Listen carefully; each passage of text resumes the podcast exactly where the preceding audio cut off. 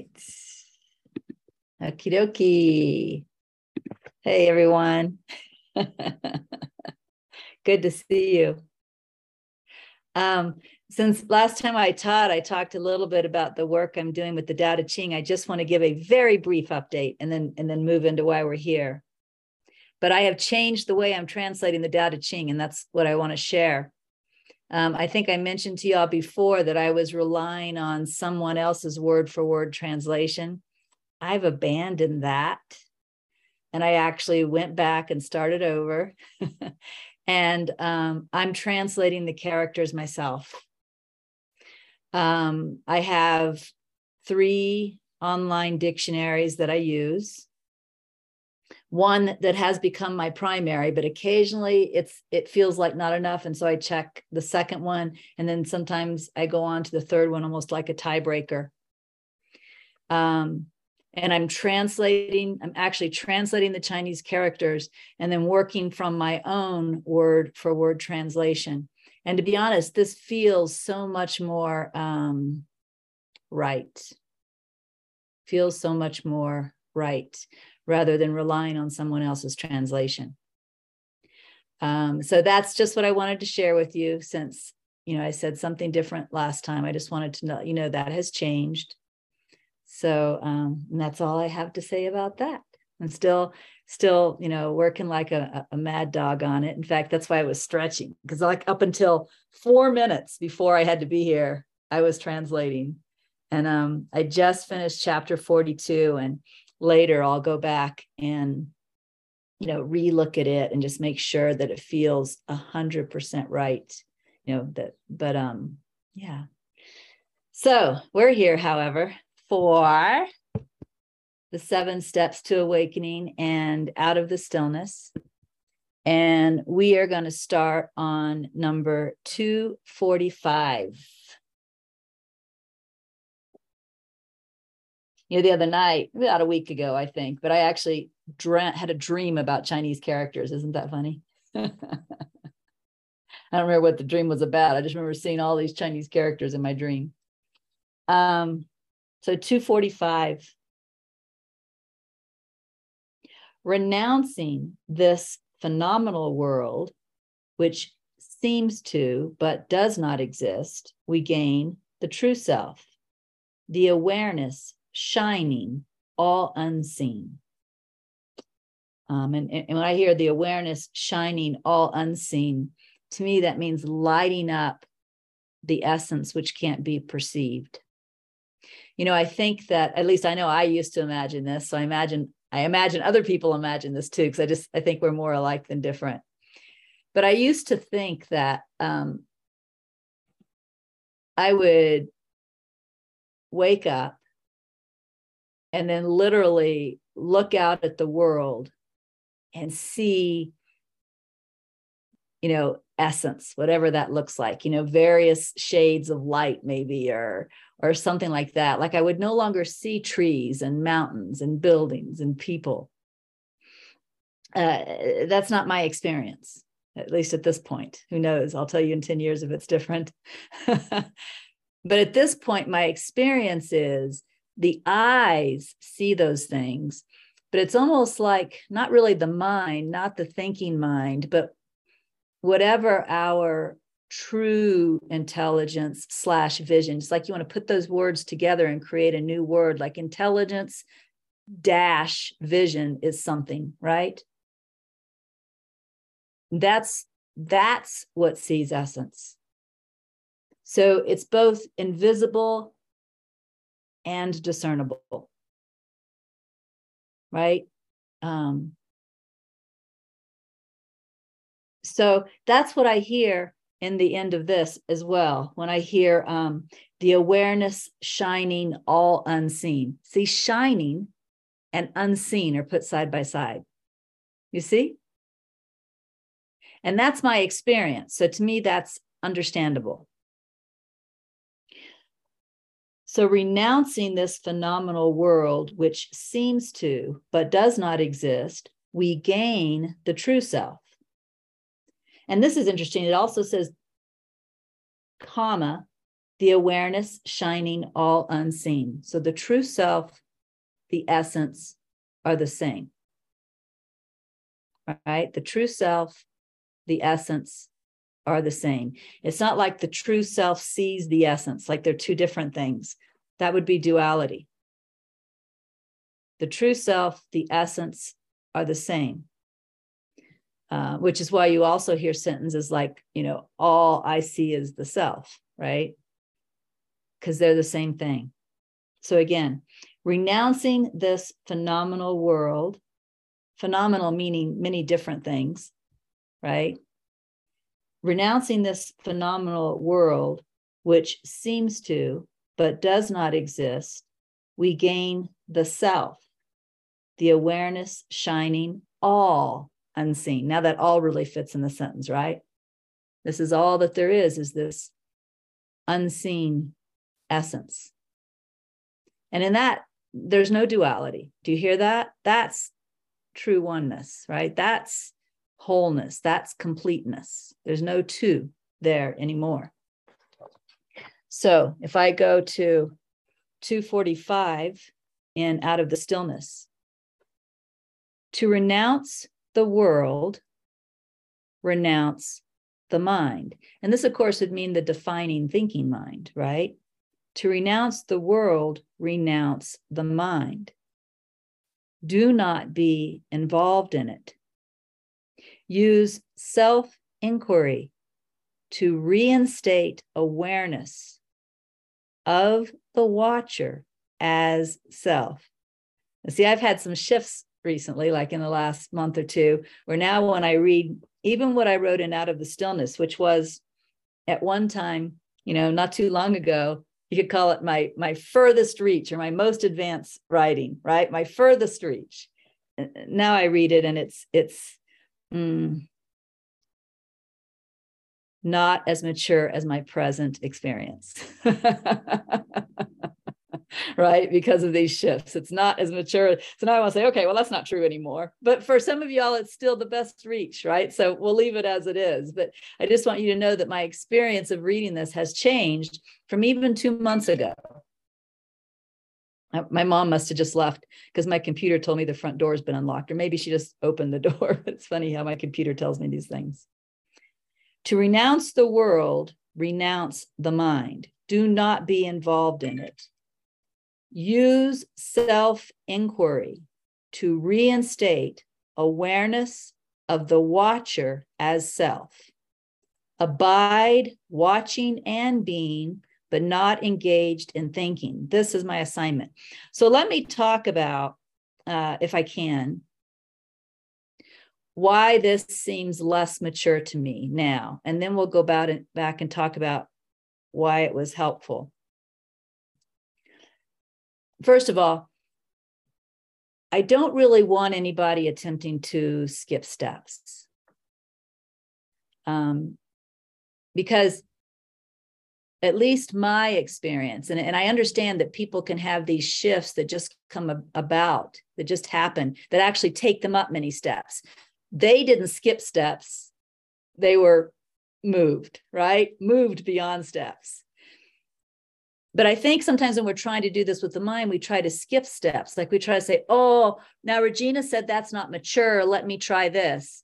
And that's not the same thing as a shift. You guys following me? Okay.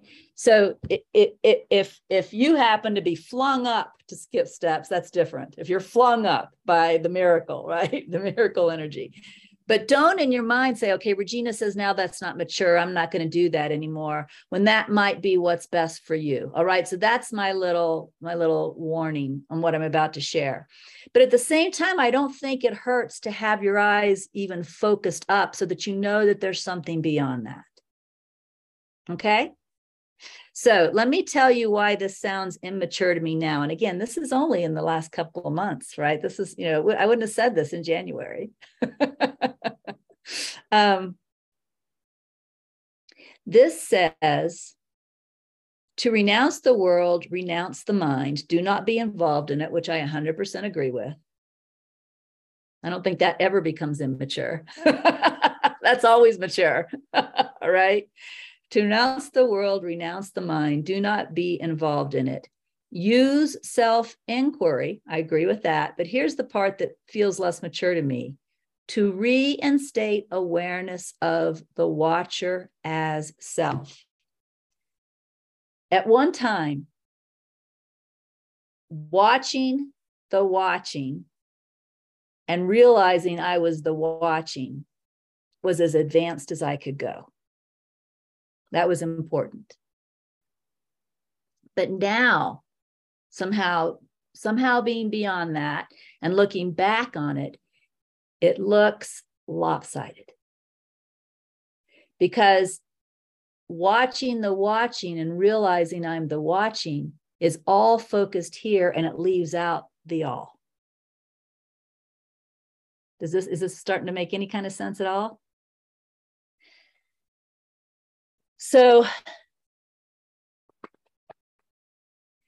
the way I'm going to explain this is we see based on how we identify. So, you know, starting at the bottom of the bucket, you know, which at some point we're all at the bottom of the bucket, starting at the bottom of the bucket. If I either consciously or unconsciously uh, see myself as a worthless worm, you know, just to pick a term, but I think you guys know what I mean.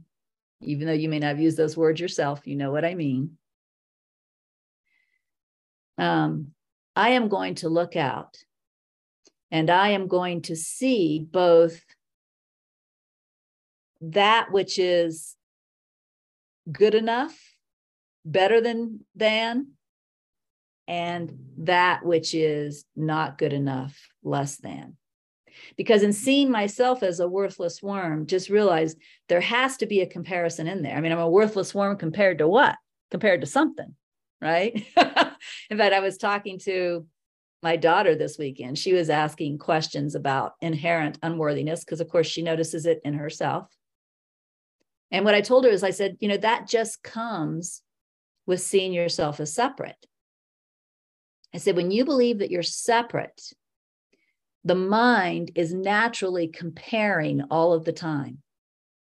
And it's that comparing that happens, right? Because you're not only separate, you're different. I mean, I, you know, you're not just separate, you're different then, right? And so the mind is always comparing. And sure, sometimes it finds you, you know, better than, but of course, as we all know, it also finds you less than. And so that's what I refer to as the bottom of the barrel.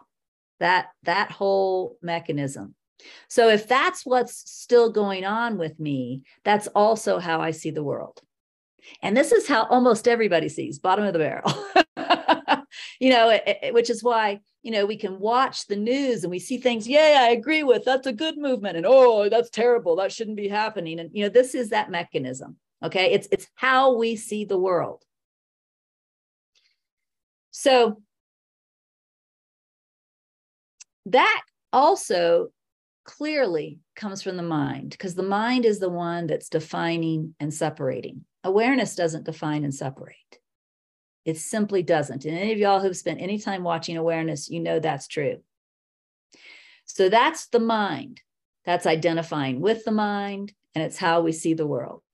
So the next step up from that would be um, instead of seeing myself as the mind, seeing myself as the neutrality of awareness, the, the non judging, non defining being. And so that's what we reach for. We reach for genuinely seeing ourselves as that non defining, non separating, non comparing, non judging being, which is pure awareness. But when we really shift into that, when it really clicks, what automatically then happens is that's how we see everything. Because however you identify is what you see. You see, whatever you identify with here is what you see there. So I guess somewhere in the last couple of months, this clicking happened to where, you know,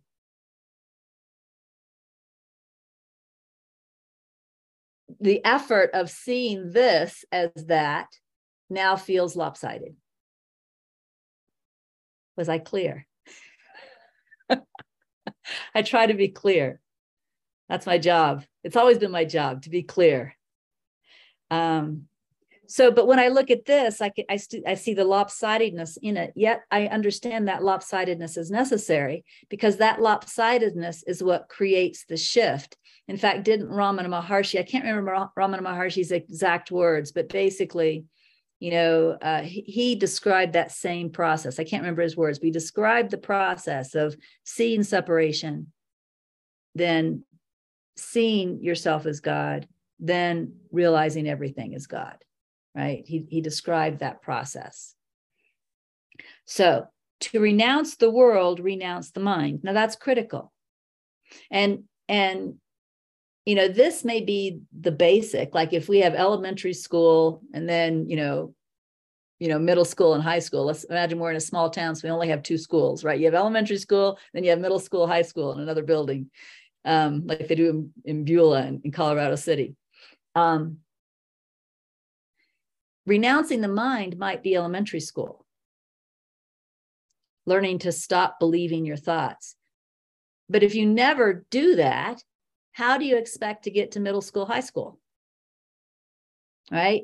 It, it's critical. So to renounce the world, renounce the mind. What does that mean? Because you can't make the thoughts stop. We don't want to misunderstand that as you have to make the thoughts stop because guess what? You can't. It's not what it means. It means do not be involved in it. And this is a form of meditation that is extremely helpful. Uh, in 500 days, it's called the, the do nothing meditation for those of you who are taking 500 days, but you know, it has different names. But this is a form of meditation which is really helpful, which is learning to be and allow the mind to do without you engaging with the mind, right?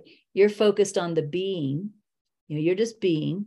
The mind goes right on, but your attention isn't zeroed in on, you aren't folk, you know, you aren't focused on, you aren't believing, you you're just letting it do while you be.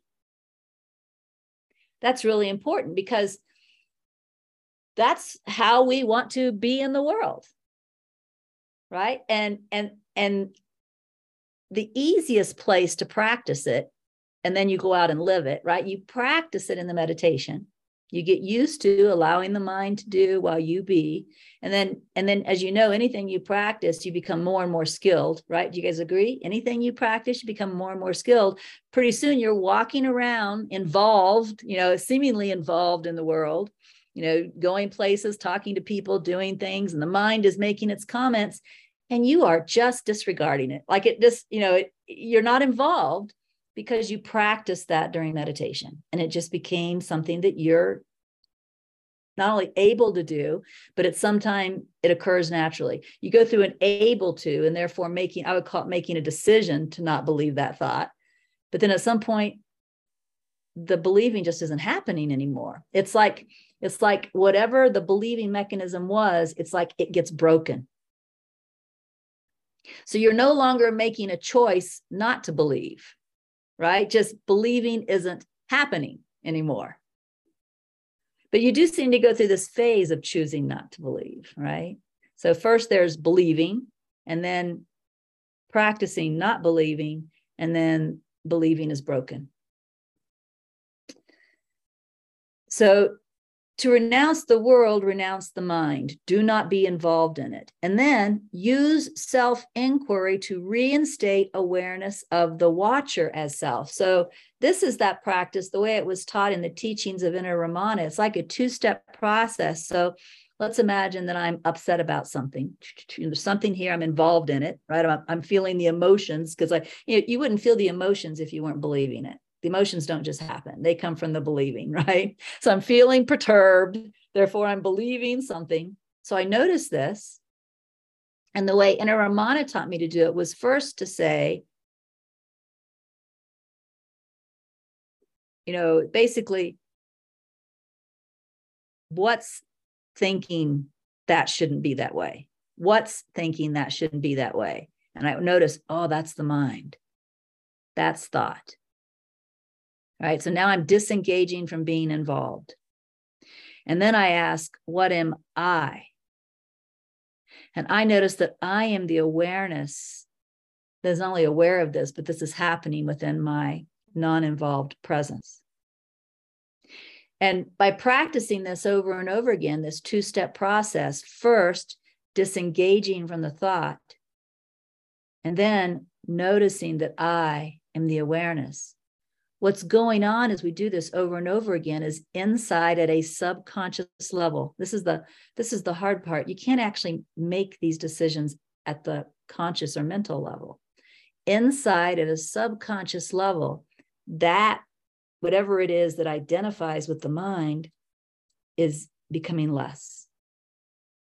You know, the the example that Inner Ramana used was it's like there's this rope in there. And every time you do that, there's a razor blade that scrapes against that rope, right? Well, if you keep scraping that rope with a razor blade with this two step process, eventually that rope breaks, it snaps, and then there's no more identification with the mind, which means the identification is purely with the essence, which means then you see everything as essence. You see how that works? So, this two step process number one, disengage from the mind. And then number two, focus on seeing yourself as the watching right? So abide watching and being, but not engaged in thinking. And notice I wrote, This is my assignment. You see how important that is? Yeah. So that's 245.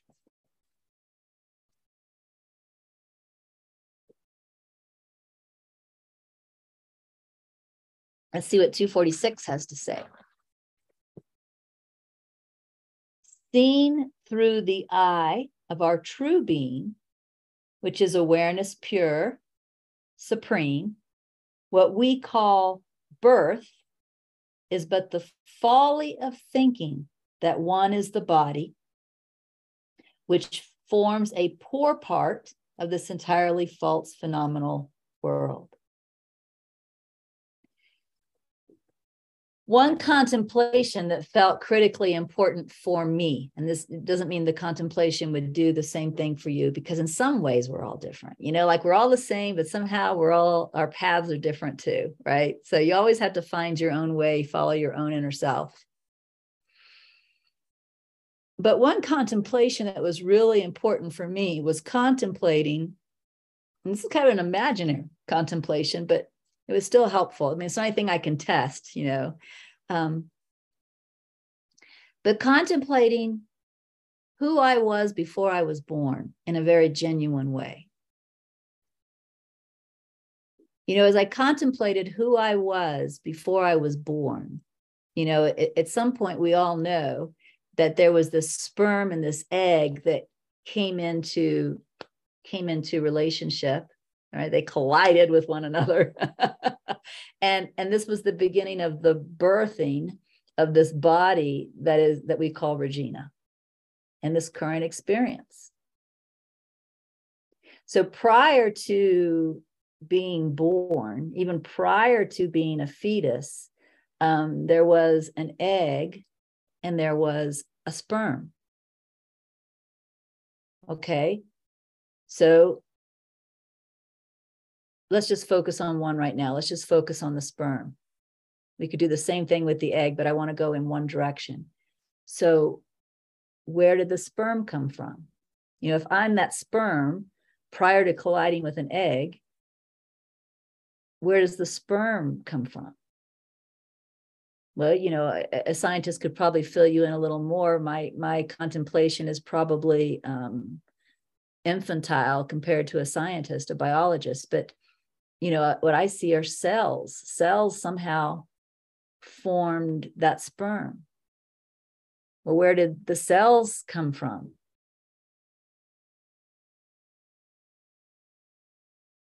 Well, other cells, as far as I know, you know, but where did the initial cells come from? And and and you know, well, the only thing that I can really go to is somehow there's nutrition that's entering a body and it's allowing the body to generate cells.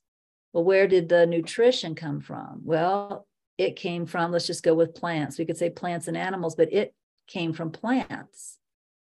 Well, where did the plants come from? Well, now we're back to an egg. We call it a seed in this case, but and and just kept going back and going back and going back. And I couldn't find a beginning to life. I couldn't find a beginning to me. If I define me as merely this form that we're sitting here looking at right now, even I can see it in Zoom. If I if I imagine myself as purely this form, what I came to is I'm being stupid. Because at some point, uh, I was a much sexier 18 year old form. at some point, I was a, a, a, a much more wiggly four year old form. At some point, I was a much more helpless infant baby form. At some point, I was a fetus. At some point, I was sperm. See how it keeps going back? It's like it's such a limited, ignorant, non, not even thinking, non-looking way if I describe myself as this, because even in my memory, I haven't always been this. So when I really contemplated, you know, who am I? Just looking physically, we're not talking about awareness here. we're talking manifest, right? I couldn't find a beginning to me. I could find a change of form, but I couldn't find a beginning. Likewise, there isn't a death, right? You know, and, and this was something I've, I've shared with y'all before. I think that my dad pointed out to me, as far as I know, before I was even on the spiritual path. It, it was a long time ago. We were hiking together. Um, and I asked him something because my dad has never really had religious beliefs or spiritual beliefs or anything. So I was just curious, you know, what the heck do you believe, Dad? and I was asking him, and and he said, he went the other way in his contemplation. He said, When I die, I will be buried. Now, of course, he left out the casket in his story, uh, but when I die, I will be buried. My body will disintegrate into, into, into, you know, whatever it disintegrates into, which will enrich the soil. Plants will grow from that enriched soil. Birds and animals will come along and, and you know uh, feast off of that or you know insects will feast off of that then birds will feast off of the insects then larger animals will feast off the birds. And he said you know i'll never die see that's taking the contemplation in the other way so whether you're going back or you're going forward if you really look at it you you cannot find a beginning or an end to you unless you're very limited in defining yourself. And that I've just proven is an absolute lie because I haven't even always been this form. My mom used to have to carry me because I couldn't walk. Right? I mean, it's just it's just not looking to define ourselves as this. The forms always change. And the life we can't find a beginning to or an end to. So again, that type of contemplation was very helpful to me. so back to 246. Seen through the eye of our true being, which is awareness, pure, supreme, what we call birth is but the folly of thinking that one is the body, which I just proved how silly that is, which forms a poor part of this entirely false, phenomenal world. So let's see what I wrote in out of the stillness. Again, remember, this is me talking to me in 2012. So I just want to put the context here, right? Attachment to the world is strong. That's me talking to me. So that's where I was. Attachment to the world is strong. Attachment to the world has led to this illusory birth and this illusory lifetime. If there are times when letting go of ego seems to be an impossible task, do not be disheartened. Remember that attachment is strong. Be gentle with yourself as you continue to practice without pause. So, another way of reading this would be um, attachment to the belief that I am this person is strong. Attachment to the belief that I'm separate from everyone else is strong. Attachment to the belief that I'm different from everyone else is strong. And as some of you have discovered, even attachment to the belief that I am ultimately a worthless worm is strong, right? So, and that's why it, it's all continuing because the attachment to it is strong. So, don't beat myself up about that. Forgive myself for that. Right? Just just forgive myself with that and continue to practice the best of my ability. I was sharing with Rhoda the other day something I hadn't I had actually forgotten about. Um, but when it came out with her, I thought, oh, that's that's it's nice to remember that. I'm glad that came out while we were talking. Um, you know, way back in North Carolina, you know, when I used to journal with what I called Holy Spirit every day. One thing it used to coach me on frequently was always to keep my eyes focused up on what we might call the upward spiral instead of down, the downward spiral. And this was something I could feel. And I think if I talk y'all through it, you'll be able to feel it too. So, so for example, you know, Regina's been teaching about this I am bad belief as long as I've known her. I've heard all her teachings, and yet I still have it. You know, oh my God, what's wrong with me? That's the downward spiral. So you're focusing down, down. And if you follow that spiral, it's just going to get darker, right? You're going to you're going to be more unworthy, right? There's nothing, you know, what's wrong with me? You know, how come I can't get it? I'm such an idiot. You see how down that is? Right? But what this is saying, this is the upward spiral. The attachment's strong. You know, just forgive yourself it's you know it's just, it's okay it's just you can you feel the more lighter gener- more lighter feel of that it's the up i'll just keep practicing you know if i just keep practicing that razor blade is just going to keep rubbing against that rope and eventually this will break see that's the upward spiral so you want to feel within yourself whether you're taking yourself down the downward spiral or whether you're allowing yourself to be lifted into the upward spiral. The downward spiral is never helpful. The upward spiral is always helpful. Right. And this is what spirit used to always coach me on. So, this is how you can help yourself. Remember, your focus, as you know, is actually quite powerful. It's a divine focus. So, focus on the upward spiral, and it has to feel genuine right? A lie is never helpful. I mean, you know it's a lie. I mean, you're not an idiot. You know when you're lying.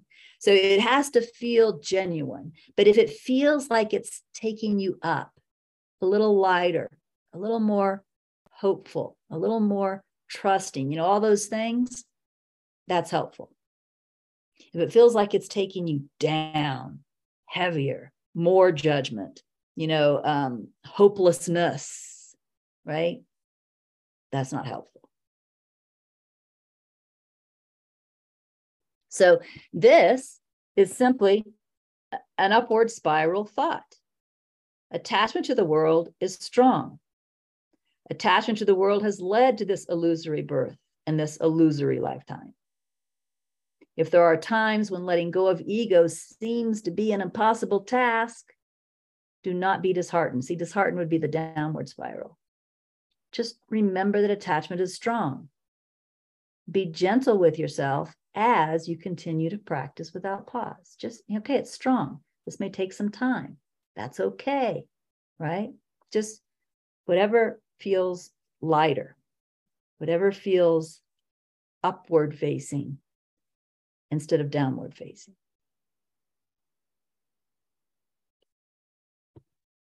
So good. I'm glad we had that was just last week when I had that conversation with Rhoda. So I'm glad there was an opportunity to bring it up today. Because that was really, really helpful to me. You know, um, I'm sure there were a number of things that were really helpful to me that I don't recall. Uh, you know, that if, if I can recall them, if they do come up from time to time and I am able to pass them on, they can help you too. Um, but it's also in NTI. You know, NTI, uh, what's the word NTI uses? Chastise yourself. You know, NTI points out that it's never helpful to chastise yourself, right?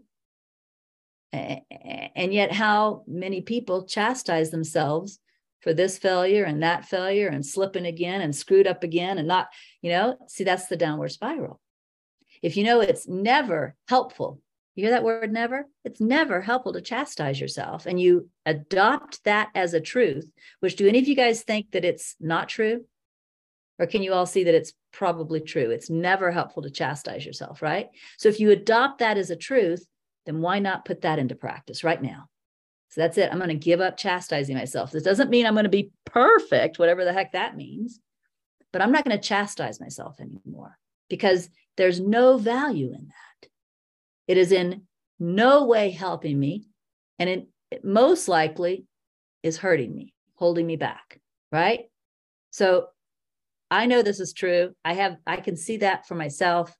So I'm giving it up right now. Right. That helps you. That's, that's upward spiral instead of downward spiral. One example. So let's move on to 251.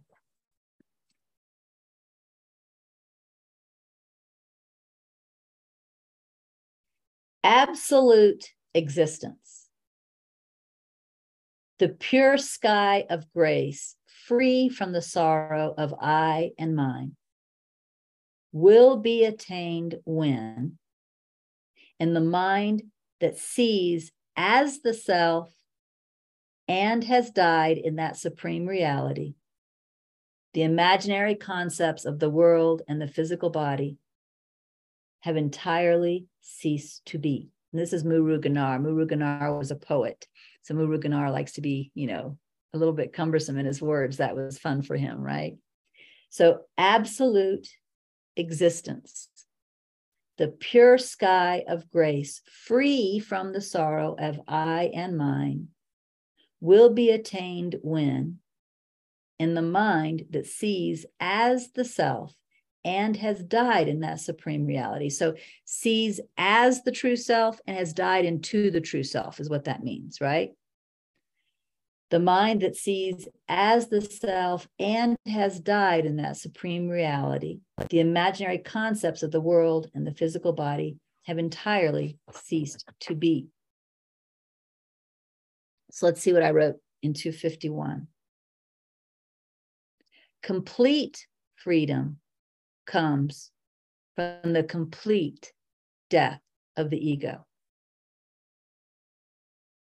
Loosen attachment to ego mind and world appearances at every opportunity. And you hasten the realization of absolute, enduring, and perfect peace, joy, love. So, the important part here is well, there's two important parts. First of all, complete freedom comes from the complete death of the ego. Um, I still see that as true. Speaking, I don't want to say believe because believe is when you don't have any experience, just someone said it and you adopted it, that concept, you adopted that concept as true, right? That's what believing is. And, and, and there's no value in believing. Um, there can be value in trusting, but willing to find out for yourself. That's different, right? When you just adopt it as true, you don't even have to test it. You don't, you know, because you already think it's the truth. You know, like it, it's just blindness. It's okay to trust a sage that you feel guided to trust and and then give them enough trust that you're willing to try what they ask you to try so that you can find out for yourself if what they say is true. That's that's good. That's helpful. Um, when I say complete freedom comes from the complete death of ego, and that is still, for me, that is still what's true. That comes from my experience, not from my experience of a complete death of the ego, because that hasn't happened. But it comes from my experience of incremental deaths of the ego. Like my ego seems to be dying incrementally. Like I'm chopping off its arm, then its other arm, then its leg, then its toes, and you know, like like slowly, right? But with each incremental death, there is more freedom. And that's not the only way I can see that. If and when, not if, when, when the ego arises and belief is given to it, even for an instant, in that moment when that's happening, the freedom appears lost. So, what my experience tells me then is no ego equals freedom. Ego equals, there's no such thing as no freedom, but ego equals the appearance of not free, right? That experience, the experience of not free. That's a good way of putting it, right? So by following that, you know, even by, you know, just following that all the way to the total, total no ego would have to be total freedom. Right. And as long as there's any ego remaining, there can be some moments of apparently not free. Slave to what you're believing is really what that means. Slave to what you're believing. So, this first part, complete freedom, comes from the complete death of ego, or we call it complete loss of ego, you know, whatever, whatever word you want to put there. Um, based on my experience, that has to be true. So, since that is true, what we want to do is we want to continue with these incremental deaths, right? So, loosen attachment to the ego mind and world appearances at every opportunity. Now, why do we have to include the world appearances in this? Well, because they're no different than the mind. You know, if I'm watching the news and I'm getting upset at something, isn't that because I'm believing thoughts in the mind? I mean, it's never separate. That's why I can get upset about one thing while somebody else is celebrating the exact same thing, you know, like a change in policy, maybe. One of us is upset, one of us thinks it's great, right? So I need to loosen attachment to the ego mind and my interpretation of world appearances at every opportunity. Now that's important. And this is something that I have embraced as fully as I am capable. It doesn't mean there are ever times that slipping doesn't happen. you know, I'm translating the Tao. This is reminding me of something I translated recently. So let me just pull this up real quick and read it to you because this is really what this is saying. Um, it's one of the last chapters I translated, I believe. See if I can find it. Yep, right here, chapter 41. I told you I just finished 42, so this would have been yesterday. Chapter 41. When devoted students hear about, I'll say for now, the truth, when devoted, devoted students hear about the truth, they diligently practice it. When ordinary students hear about the truth, they practice it sometimes, but forget it at other times. See, what you want to be is the devoted student. Right? And that's what this is talking about when it says at every opportunity. You, you want to be devoted to this, seize every opportunity. So loosen attachment to ego mind and world appearances at every opportunity. What does that mean? Um, well, for me, the way that I did this, and there may be a more perfect way of doing it, but you know, my way is the only way I know. For me, the way I did this was I became sensitive to when I was not naturally content. I went with the assumption that naturally content meant judgment wasn't happening, being was happening. And later, I actually learned that sometimes that was wrong. Also, I'll get to that in a moment. But in the beginning, that naturally content meant that judging wasn't happening. And so I could just continue to be but I needed to be very sensitive to when naturally content was in any way interrupted. And I think if you read NTI Philippians, I think this is in there. It talks about that little stab of pain. I think it's NTI Philippians. Became very sensitive to that little stab of pain, that little contraction, that little, you know, something we definitely would not call natural contentment. So it didn't have to be big you know, big I looked at too, but I, I, I wanted to be sensitive. I wanted to feel even the smallest interruption to my peace. And when it was there, I saw it as an opportunity. This is an opportunity to discover believing and let it go, right?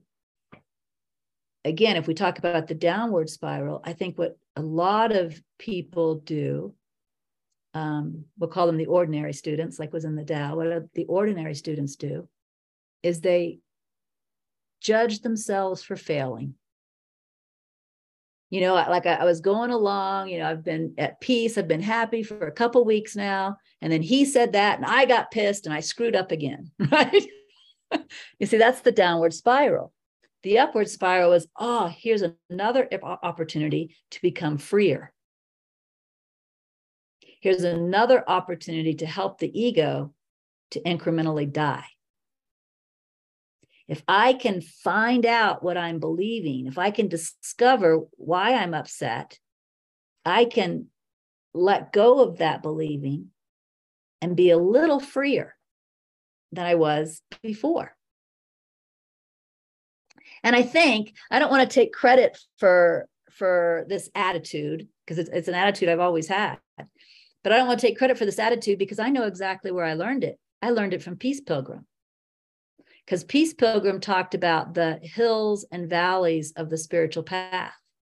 The hills were when you were at that feeling everything in the flow, content, peaceful, things are going good. The valleys are when you seem to, you know, something happened. Okay, things aren't so damn good anymore, right? That's the valley.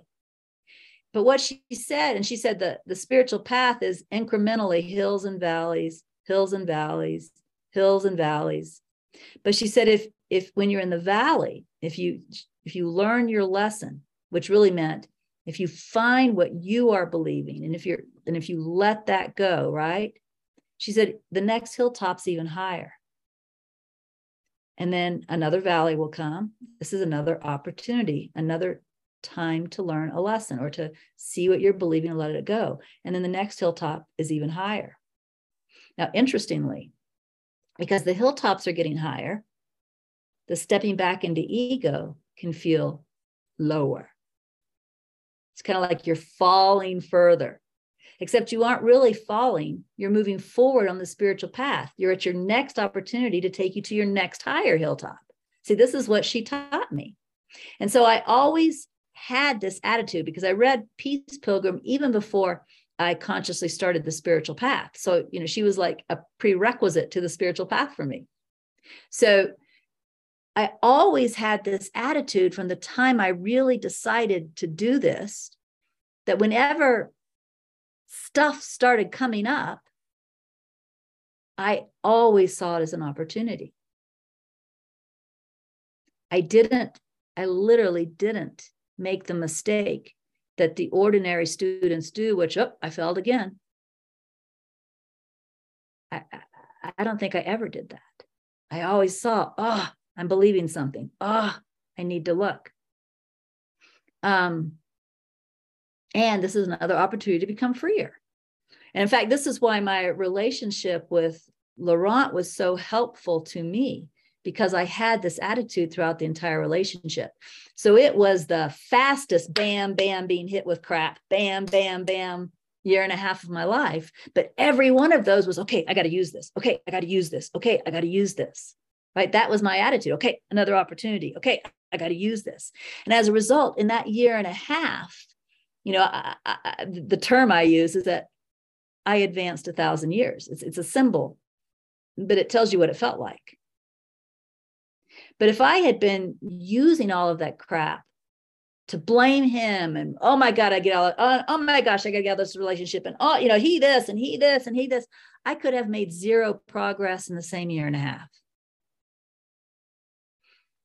I saw it all as my opportunity. This is what I recommend for you. See it all as your opportunity. Become the devoted student instead of the ordinary student. And there isn't anyone here that isn't capable of that. Uh, in my experience, again, I can only speak from my experience, so forgive me for that limit. But in my experience, you want to know the number one obstacle to being able to do that is wanting things your way.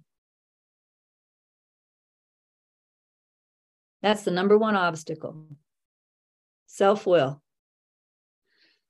Because self will and ego are the same thing.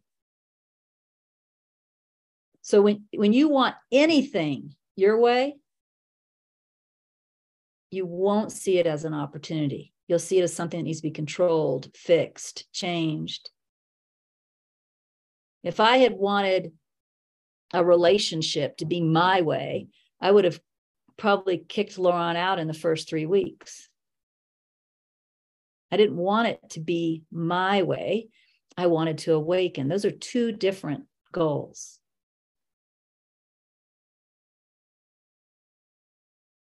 I will be honest with you. I am saddened, and that's not a completely true statement because I'm really content, but it's a statement that needs to be made. I am saddened whenever I notice one of my friends from the spiritual path choosing their my way every time. I mean, I allow it to happen. Those of you who know me, you've never once heard me tell you, you know, tell you that you're making a mistake. But I notice it and I'm saddened. Not really. I mean, that's just, it's more of a statement than a, a statement of how I see than how I feel. But I know that if you could just let go of that, your life would change dramatically and quickly. Right? I know that's the obstacle is wanting things your way. And what's really uh, sad is to observe people using the term my using the term guidance when really they're talking about my way. And that happens all the time. Uh, guidance and my way are not the same thing. In fact guidance will lead you away from my way.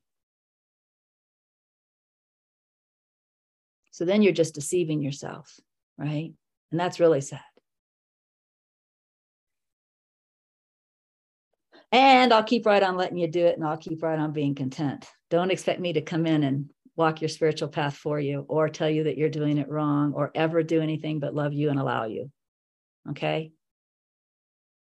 It is, it's yours. But when I'm teaching, you know, I get to share these things. When I'm when you're here in La Vida with me and I'm walking around, I'm not going to do this to you, right? You're you're free and I love you and I allow you and you're perfect and I would never want to change a thing about you. But when I'm teaching, I get to be more general. So complete freedom comes from the complete death of ego. Loosen attachment to ego mind and world appearances at every opportunity, and you hasten the realization of absolute, enduring, and perfect peace, joy, love. You see, that's what you're that's what you're putting off every time you choose my way. You're putting it off. And, and, and, and it's an understandable mistake because um, the ego's lying to you. The ego is telling you that when you get my way, you'll be happy. Right? That's what it's saying. When actually, my way is the obstacle to happiness. So the ego is a liar. Getting your way will not make you happy. It will only keep you from knowing what happiness really is. Yeah. And that is really all I have to say today because we only have two minutes left, so I won't begin anything new. Is there anything that any of you want to say in these in this final two minutes? Anybody there want to speak?